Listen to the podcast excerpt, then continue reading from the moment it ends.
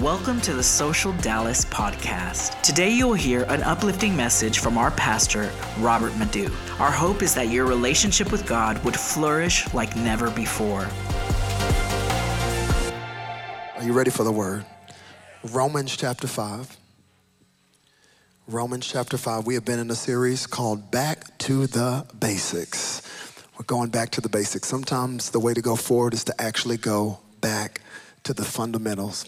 And uh, that's what we've been doing. This is the sixth installment uh, in this series. And we've been in the book of Romans. And just so you know, Romans is like AP class, okay? This is not kibbles and bits. In the book of Romans, the Apostle Paul is giving us heavy duty doctrine.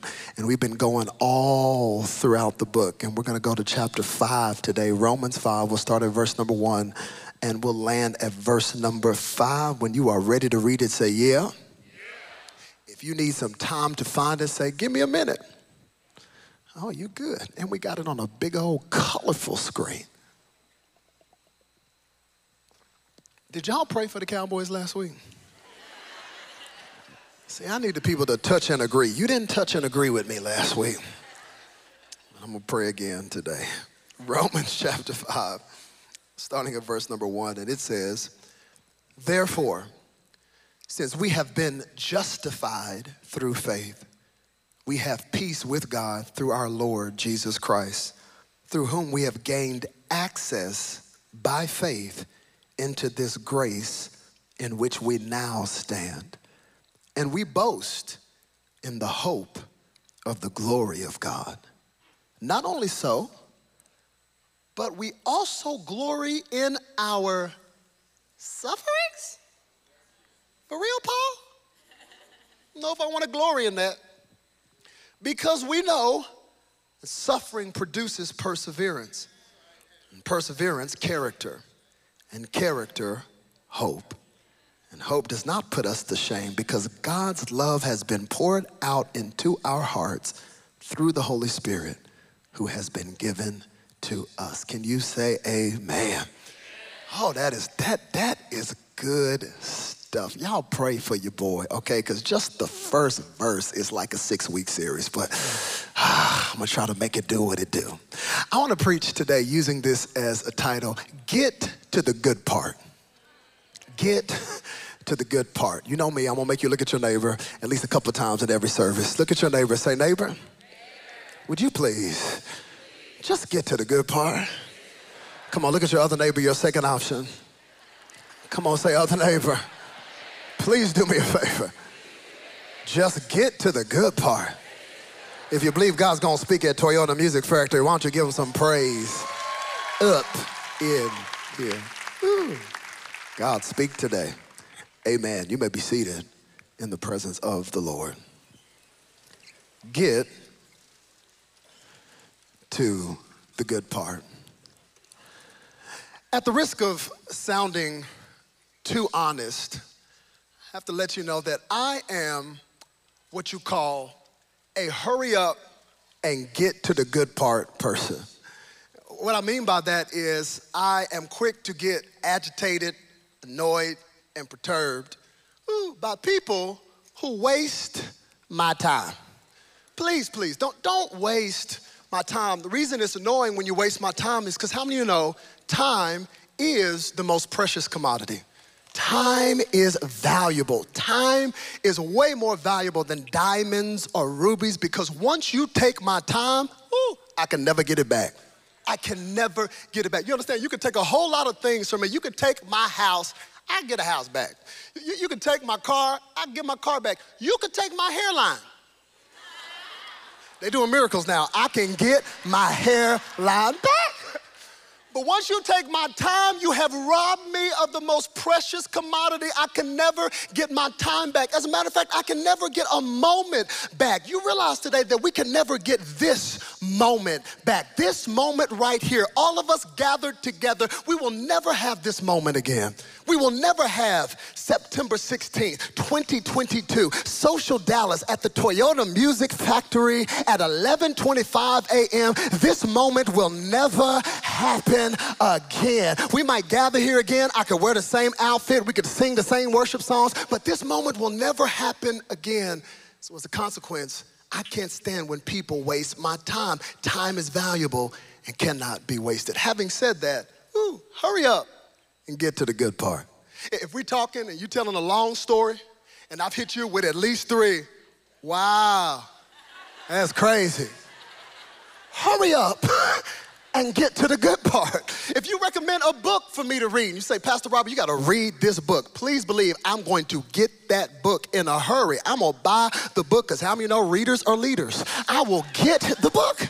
But if that author has not captured my attention in the first three chapters and nothing pithy or profound has been said, and he has not caused me to grab my highlighter and highlight something, I'm not finishing that book.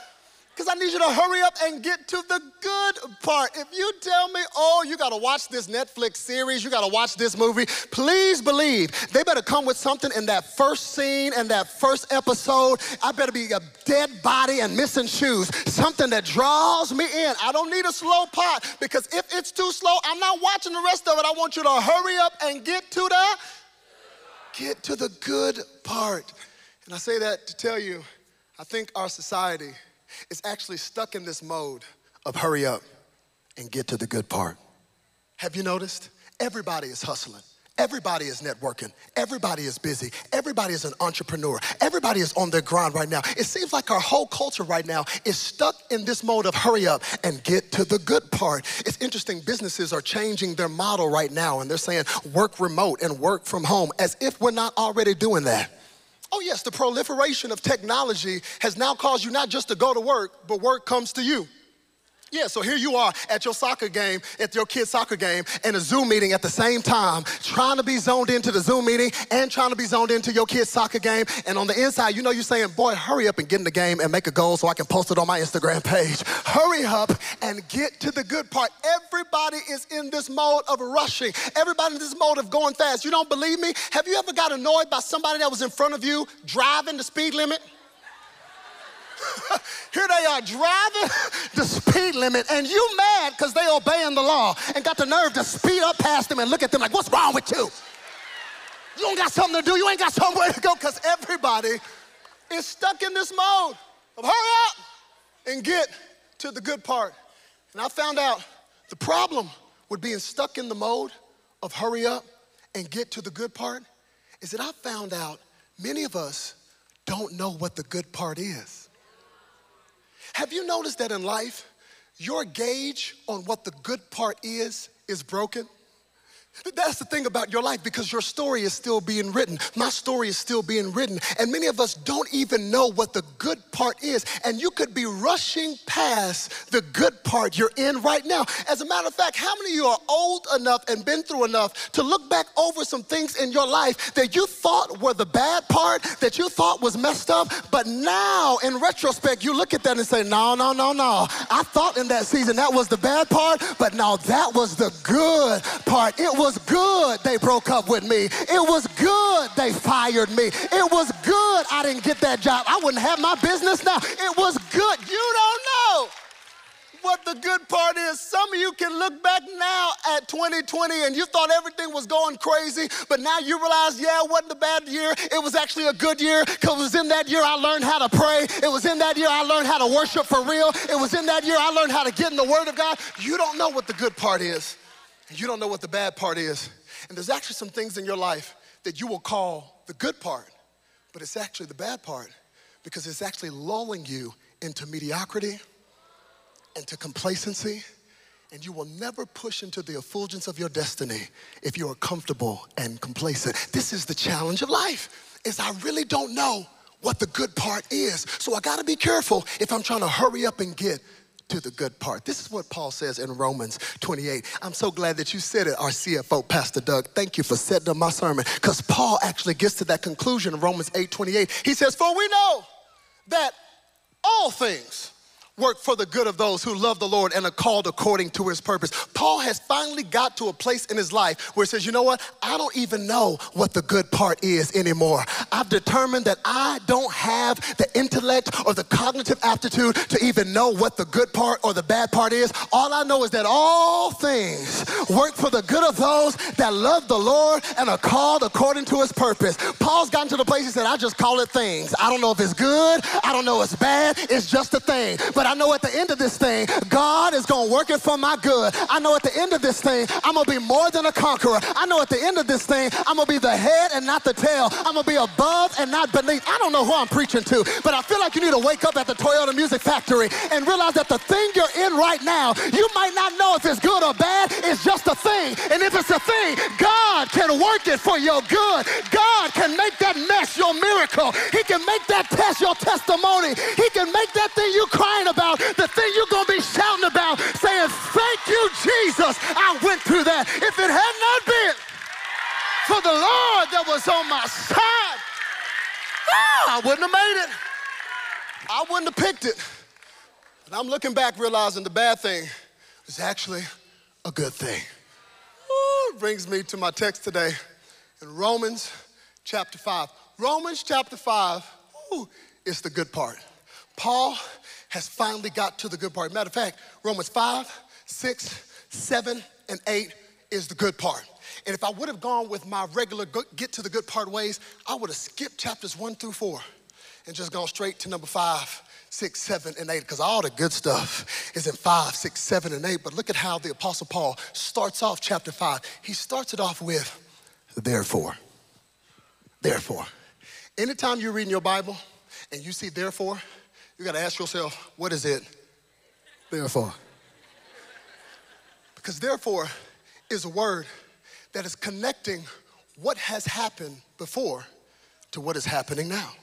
He says, therefore, since we have been justified through faith, we have peace with God. That, therefore, in Romans chapter 5, is connecting us to everything that happened in Romans chapter 1, verses all the way down to chapter number 4. Remember, we've gone through it in this series. In chapter 1 through 4, the Apostle Paul is just drop kicking us with all kinds of doctrine. He is punching us upside the head. He lets you know in Romans chapter 1 that all of us are under the wrath of God, those who suppress the truth of God. He lets us know in those early chapters of Romans that all have fallen short of the glory of God, that we are all guilty, that we are all sinners, whether you are Jew or Gentile Gentile, every single person, you are under the wrath of God. You are guilty as a sinner. It is not your righteousness that saves you. How many are thankful that God credited righteousness to your account? It is not your good works. He lets all of the Jewish people in Rome know it is not your Hebrew heritage or your circumcision or your church attendance and all the scriptures that you know that make you worthy of God's grace. None of us are worthy of His grace. He lets us know we're all guilty. All the crazy bad news is in chapter 1 through chapter four. And then we get to chapter number five, he says, Now that I gave you all the crazy stuff, let me get to the good part. And he says, Therefore, since we have been justified through faith, would you just say justified? Come on, say it with your chest. Say justified. That is a big word in the book of Romans. And I told you in one sermon that justified means that God looks at me just as if I had never sinned. That is justification. It doesn't mean I was, wasn't wrong. It just means that when he declares me justified, I am justified. He looks at me just as if I never sinned. Why? Because of what his son Jesus did on the cross. He sees me through the lens of his blood, what he was for me. He sees me just as if I'd never sinned. I wonder what your life would look like if you truly believe that you were justified, I wonder if you would stop trying to justify yourself.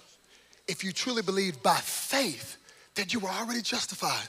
That when God looks at you, He does not see all your sins and all your mistakes and what you did last summer, but He sees you standing before Him, righteous, in right standing with Him, completely justified. I wonder how that would change your worship if you knew you were justified. Those of you that started to lift up your hands and then you put it down because the enemy started flooding your mind with all your mistakes. How many know you would have lifted that hand right back up and saying, I'm not lifting up my hand because I'm perfect. I'm lifting up my hand because my eyes are fixed on the perfect one. I have been justified.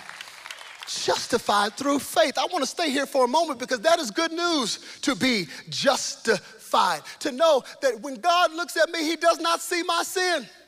Another verse says that He has separated my sin as far as the east is from the west. Ooh, that makes me shout. Because He didn't say as far as the north is from the south. Because if He said that, how many know if you keep going north long enough, it's gonna meet and hit the south. But he says, No, no, no. I've separated your transgressions as far as the east is from the west. That's how much I've separated your transgression. Another verse, he says, I have put your iniquity into the depths of the sea, that he's forgotten about it. I know you still remember it, but a God who knows everything has forgotten about your sin. He's put into the depths of the sea. And I like to put a little extra thing on there. I think he puts a little sign that says, no fishing. Because you know how church people are. Church people love to bring up what you used to do. Church people love to remind you of your past mistakes. Church people love to, uh, don't act brand new. Ooh, you ever had somebody hit you up with that because you moved to another level of life and they're like, oh, don't act brand new. I remember you when. Can I tell you, in the kingdom of God, that is the only place where you better act brand new. You have to act brand new in the kingdom of God because I am. And it's not my works and it's not my performance, it's what He's done. I gotta act brand new because I've been justified. Been justified. He says, I've been justified by faith. And then, right when you think justification was enough, ooh, Paul's like, I ain't even got to the good part. He said, I'm gonna tell you the benefits that you have of justification. Benefit number one, he says, since we have been justified through faith, here's benefit number one we have peace with God. Peace with God. Look at your neighbor, say, neighbor, you know you got peace with God. Every single person in this room, every single person watching online, what your heart truly longs and desires is peace. That's what the human soul has always wanted is peace, peace, peace, peace. Don't you wish that you could order peace on Amazon? Don't you just Amazon Prime, just peace, come to your front door? Because all of us, we want peace. As a matter of fact, some of you, the reason you shopping on Amazon all the time and boxes come to your house is because you're actually trying to get peace in those boxes. I'm telling you, some of us are shopping trying to get peace. Some of us are smoking trying to get peace. Some of us are rubbing all kinds of oils trying to get peace. Some of us are mixing, mixing spirituality with witchcraft and doing all kinds of sages and you do all kinds of worship and mixing it all together, trying to get peace. Some of us are shooting stuff up in our arms, trying to get peace. Some of us are in multiple bedrooms, trying to get peace. Some of us are drinking a bottle, trying to get peace. Some of us have been in Toyota Music Factory. It wasn't a church service. You in here saying, yeah! Thought you was having a good time. And your friends didn't even know that on the inside, you were so bored and you're so over it, and your soul was trying to get peace. This is what our soul longs for. But it's interesting because he does not say that because we've been justified, we have peace of God. He says we have the peace with God. Because there's a difference between having the peace of God and having peace with God. Although they are intrinsically connected, there's a huge difference between the peace of God and the peace with God. The peace of God is subjective. It is that feeling that you feel when you have that inner solace. You're like, I have peace about this. I have peace. It is the same when Jesus entered the room. You remember after they had warrants out for their arrest because they killed Jesus and they're like, they're gonna kill us too? And he entered into the disciples' house where they were saying, and he says, Peace, be with you. That is the peace of God. It is an inner, inner feeling. It's in Philippians where it says, Be anxious for nothing, but in everything with prayer and supplication, make your requests known to God. And the peace of God that passes all understanding will guard your heart and your mind. That is the peace of God. That's awesome. But that's not what Paul is talking about. He's talking about peace with God. See, the peace of God is a feeling, the peace with God is a fact. It is a fact that I have been justified. That once I put my faith in Him, I am no longer in hostility with God. I am no longer at war with Him. I know you don't realize it, but how many know before you put your faith in God, you were at war with God? Oh, yes, in the state of sin, you were at war with God. Some of y'all like, I wasn't even thinking about Him. You were at war with Him when you were in a state of sin, you were at war with God because a holy God cannot be in connection with sin. We were at war with Him. There was hostility. The wrath of God would have been poured out on our life. But once I put my faith in Him, all of a sudden I have peace with God. I don't have to worry about if He's mad at me. He's not mad at me because He sees me through the blood of Jesus that was shed. So as soon as you have an understanding, that you have peace with God, it should produce the peace of God. But you know what the enemy does? He will try to remind you of all your mistakes and try to get you to think, God's not pleased with you. Remember what you did? Remember how much you messed up? What is he trying to do? He's trying to get in your mind to make you think there is hostility. But I came to tell you, once you have put your faith in him, you have peace with him. So walk in the peace that comes from him. First benefit is we have peace with God. Second benefit that we have, Paul's like, ooh, I ain't even got to the good part. He also says that we now have access to grace. Access to grace. He says we have gained access by faith into his grace in which we now stand. Somebody say access to grace. What is grace? Grace is the unmerited favor of God. Grace is supernatural assistance. Paul says, Now that I've been justified, I have access to the grace of God. How many you know the grace of God doesn't just come at the moment of salvation? We live every single day perpetually in His grace. Every day you wake up is the grace of God. Your life you're in right now is simply the grace of God. The food you had this morning is simply the grace of God. The food you're gonna have for lunch today is the grace of God. The spouse that you got is the grace of of God. The crib you live in is the grace of God. Everything you have is standing in His grace. Grace is not a one time event. The language is that we perpetually walk and live in this grace. And look at what Paul says. He says, You got access to it. You got access to the grace. Literally, the imagery of the access is getting brought into a place that you would not have had access if not for Jesus. He brings you into a place that you would not have had access into before. Okay, we here at the Toyota Music Factory, and uh, can, can, I let y'all know that I had to come spy out the land? I had to come spy out the land. Some of y'all gonna leave the church uh, over this. Uh, I found out before we met today that Alicia Keys uh, was having a concert here, okay? And I said, I need to go see what it's gonna be like at the Toyota Music Factory. So, I said, let me go check out, let me go check out uh, Alicia. Some of y'all about to get mad, pray for me.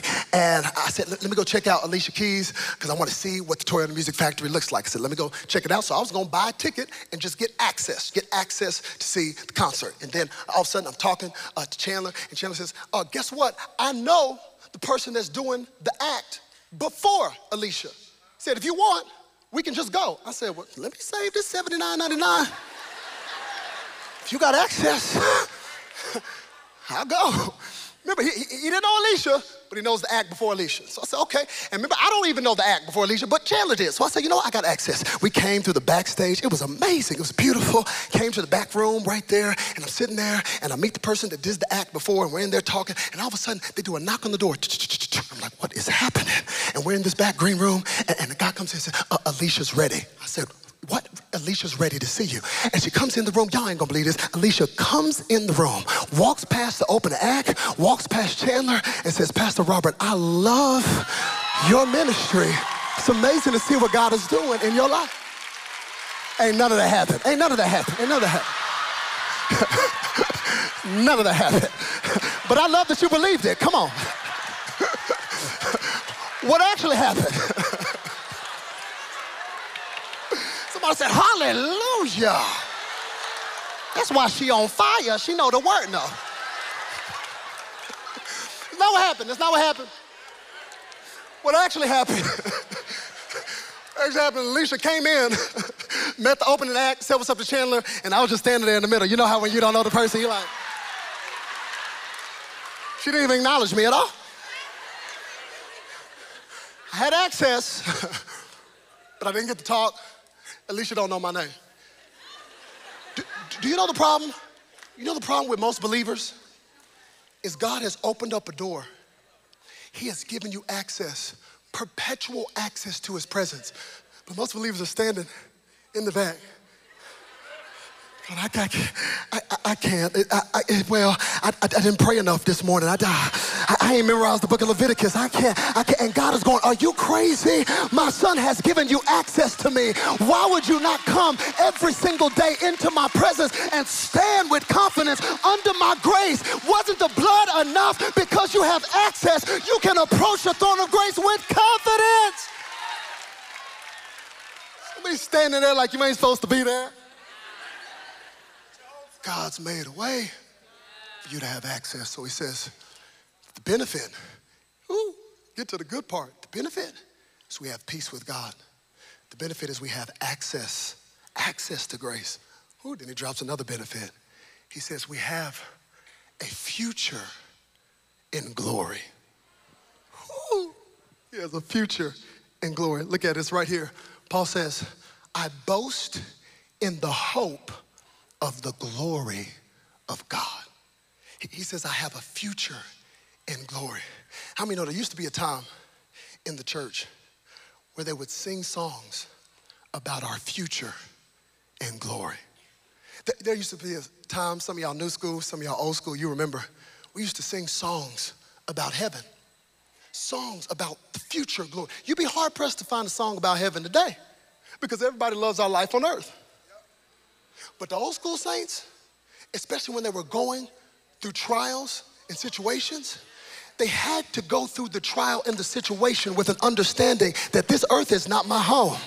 I am not living here. I am an alien here. I am a stranger here. Heaven is my real home. So, whatever things would get back, they would sing songs about their future and glory. Paul says, You ought to boast about your future in glory. They used to sing songs like, When we all get to heaven, what a day of rejoicing that will be. When we all see Jesus, we'll shout and sing the victory. That's what they used to say. Sounds like blessed assurance. Jesus is mine. They understood that what I am going through right here on earth is not the final say. They would sing songs like, It is well with my soul. Oh Lord, haste the day when my faith becomes sight, the clouds be rolled back like a stone trumpet shall sound and the Lord shall descend. They used to sing songs. You don't hear songs like that today because many of us are so earthly minded. We've lost sight of the fact that we ought to be boasting in the future glory, boasting in what is to come. You ever heard this phrase? You're so heavenly minded, you know earthly God. What a crazy statement. I get what they mean. Like, don't just be looking up the cloud, doing nothing. But how many know the only way to face the hell you go through on earth is to have heaven in your mind, to know that one day heaven is gonna make earth make sense.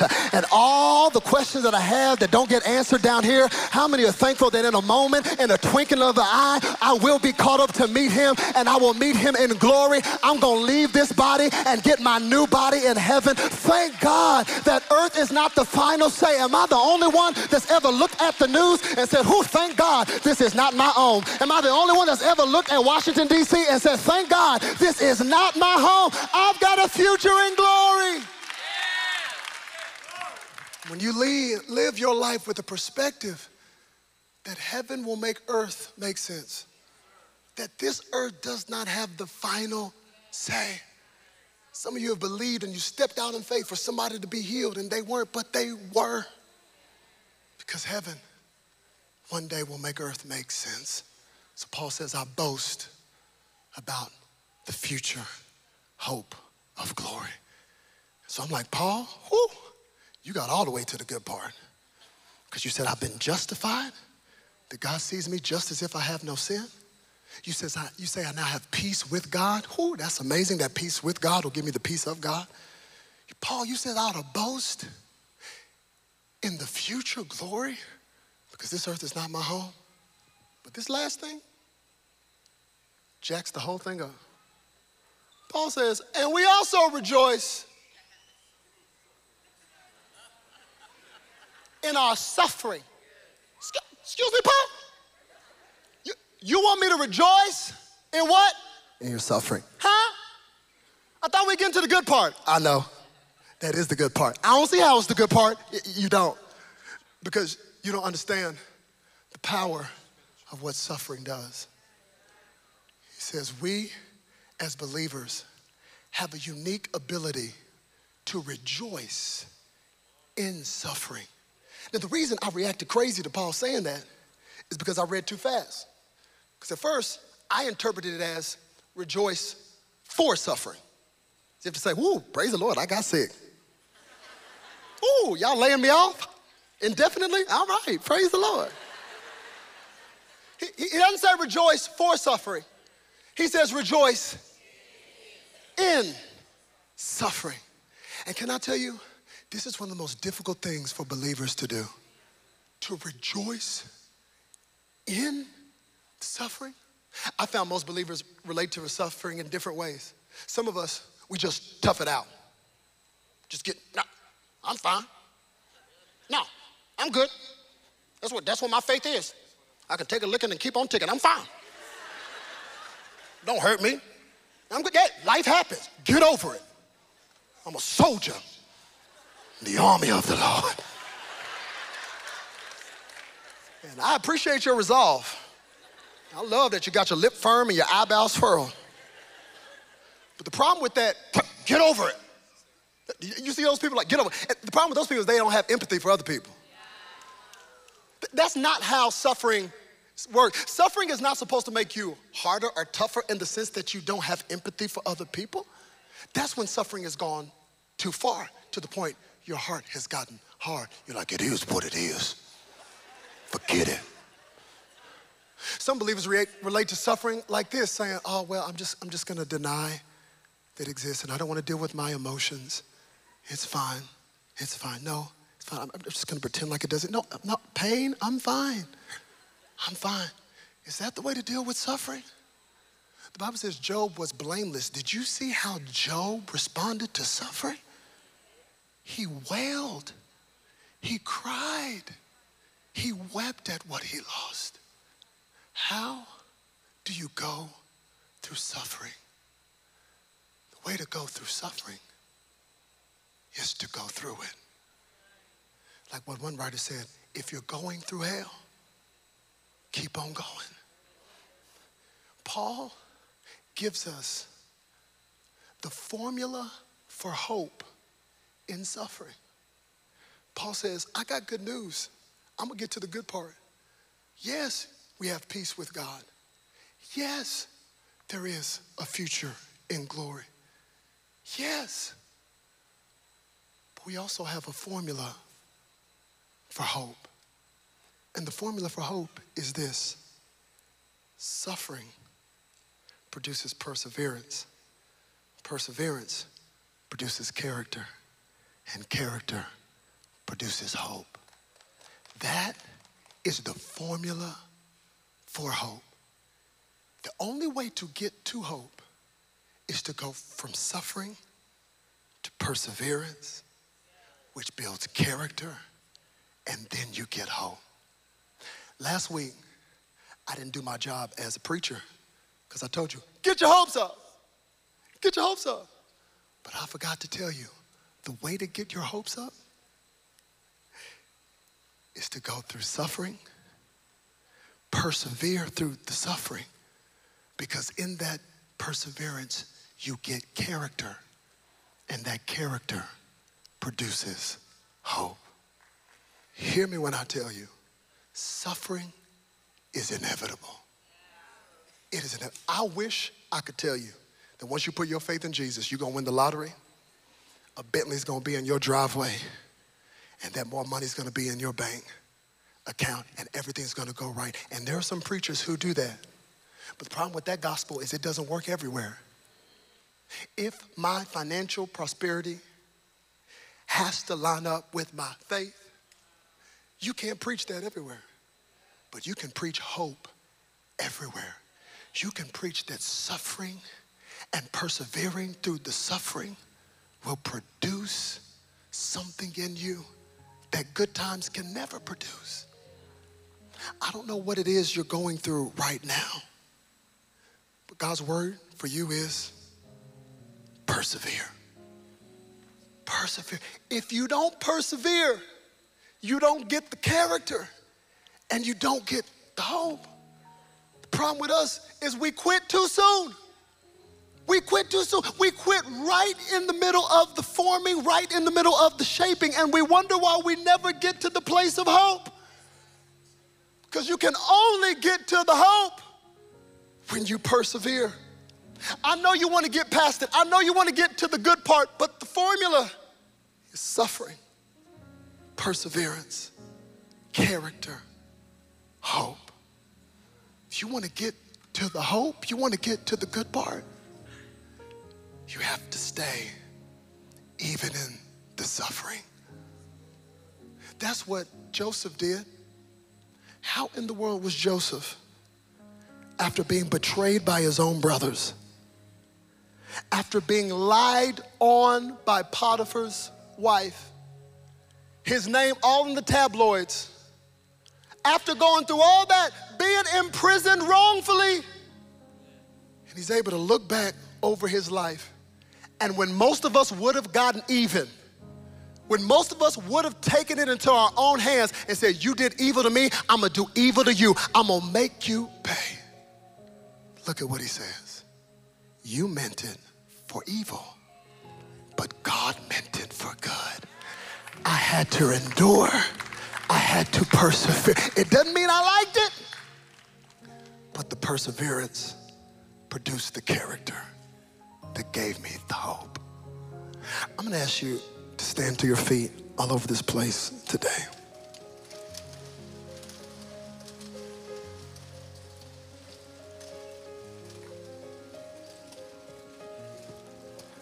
I'm gonna ask you just to bow your heads and close your eyes.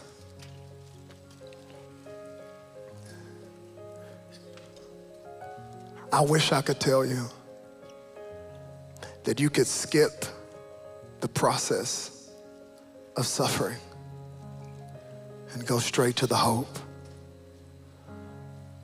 But the Apostle Paul is so clear. We don't get to the good part until we persevere. As heads are bowed and eyes are closed over this place today, this is what I'm praying for. I'm praying that in a culture that is so quick to quit, in a culture where quitting and giving up is normal, that today the Holy Spirit would infuse you with perseverance.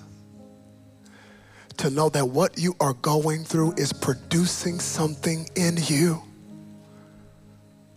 that success cannot produce. There is something about suffering makes you pray more, takes pride out of your life,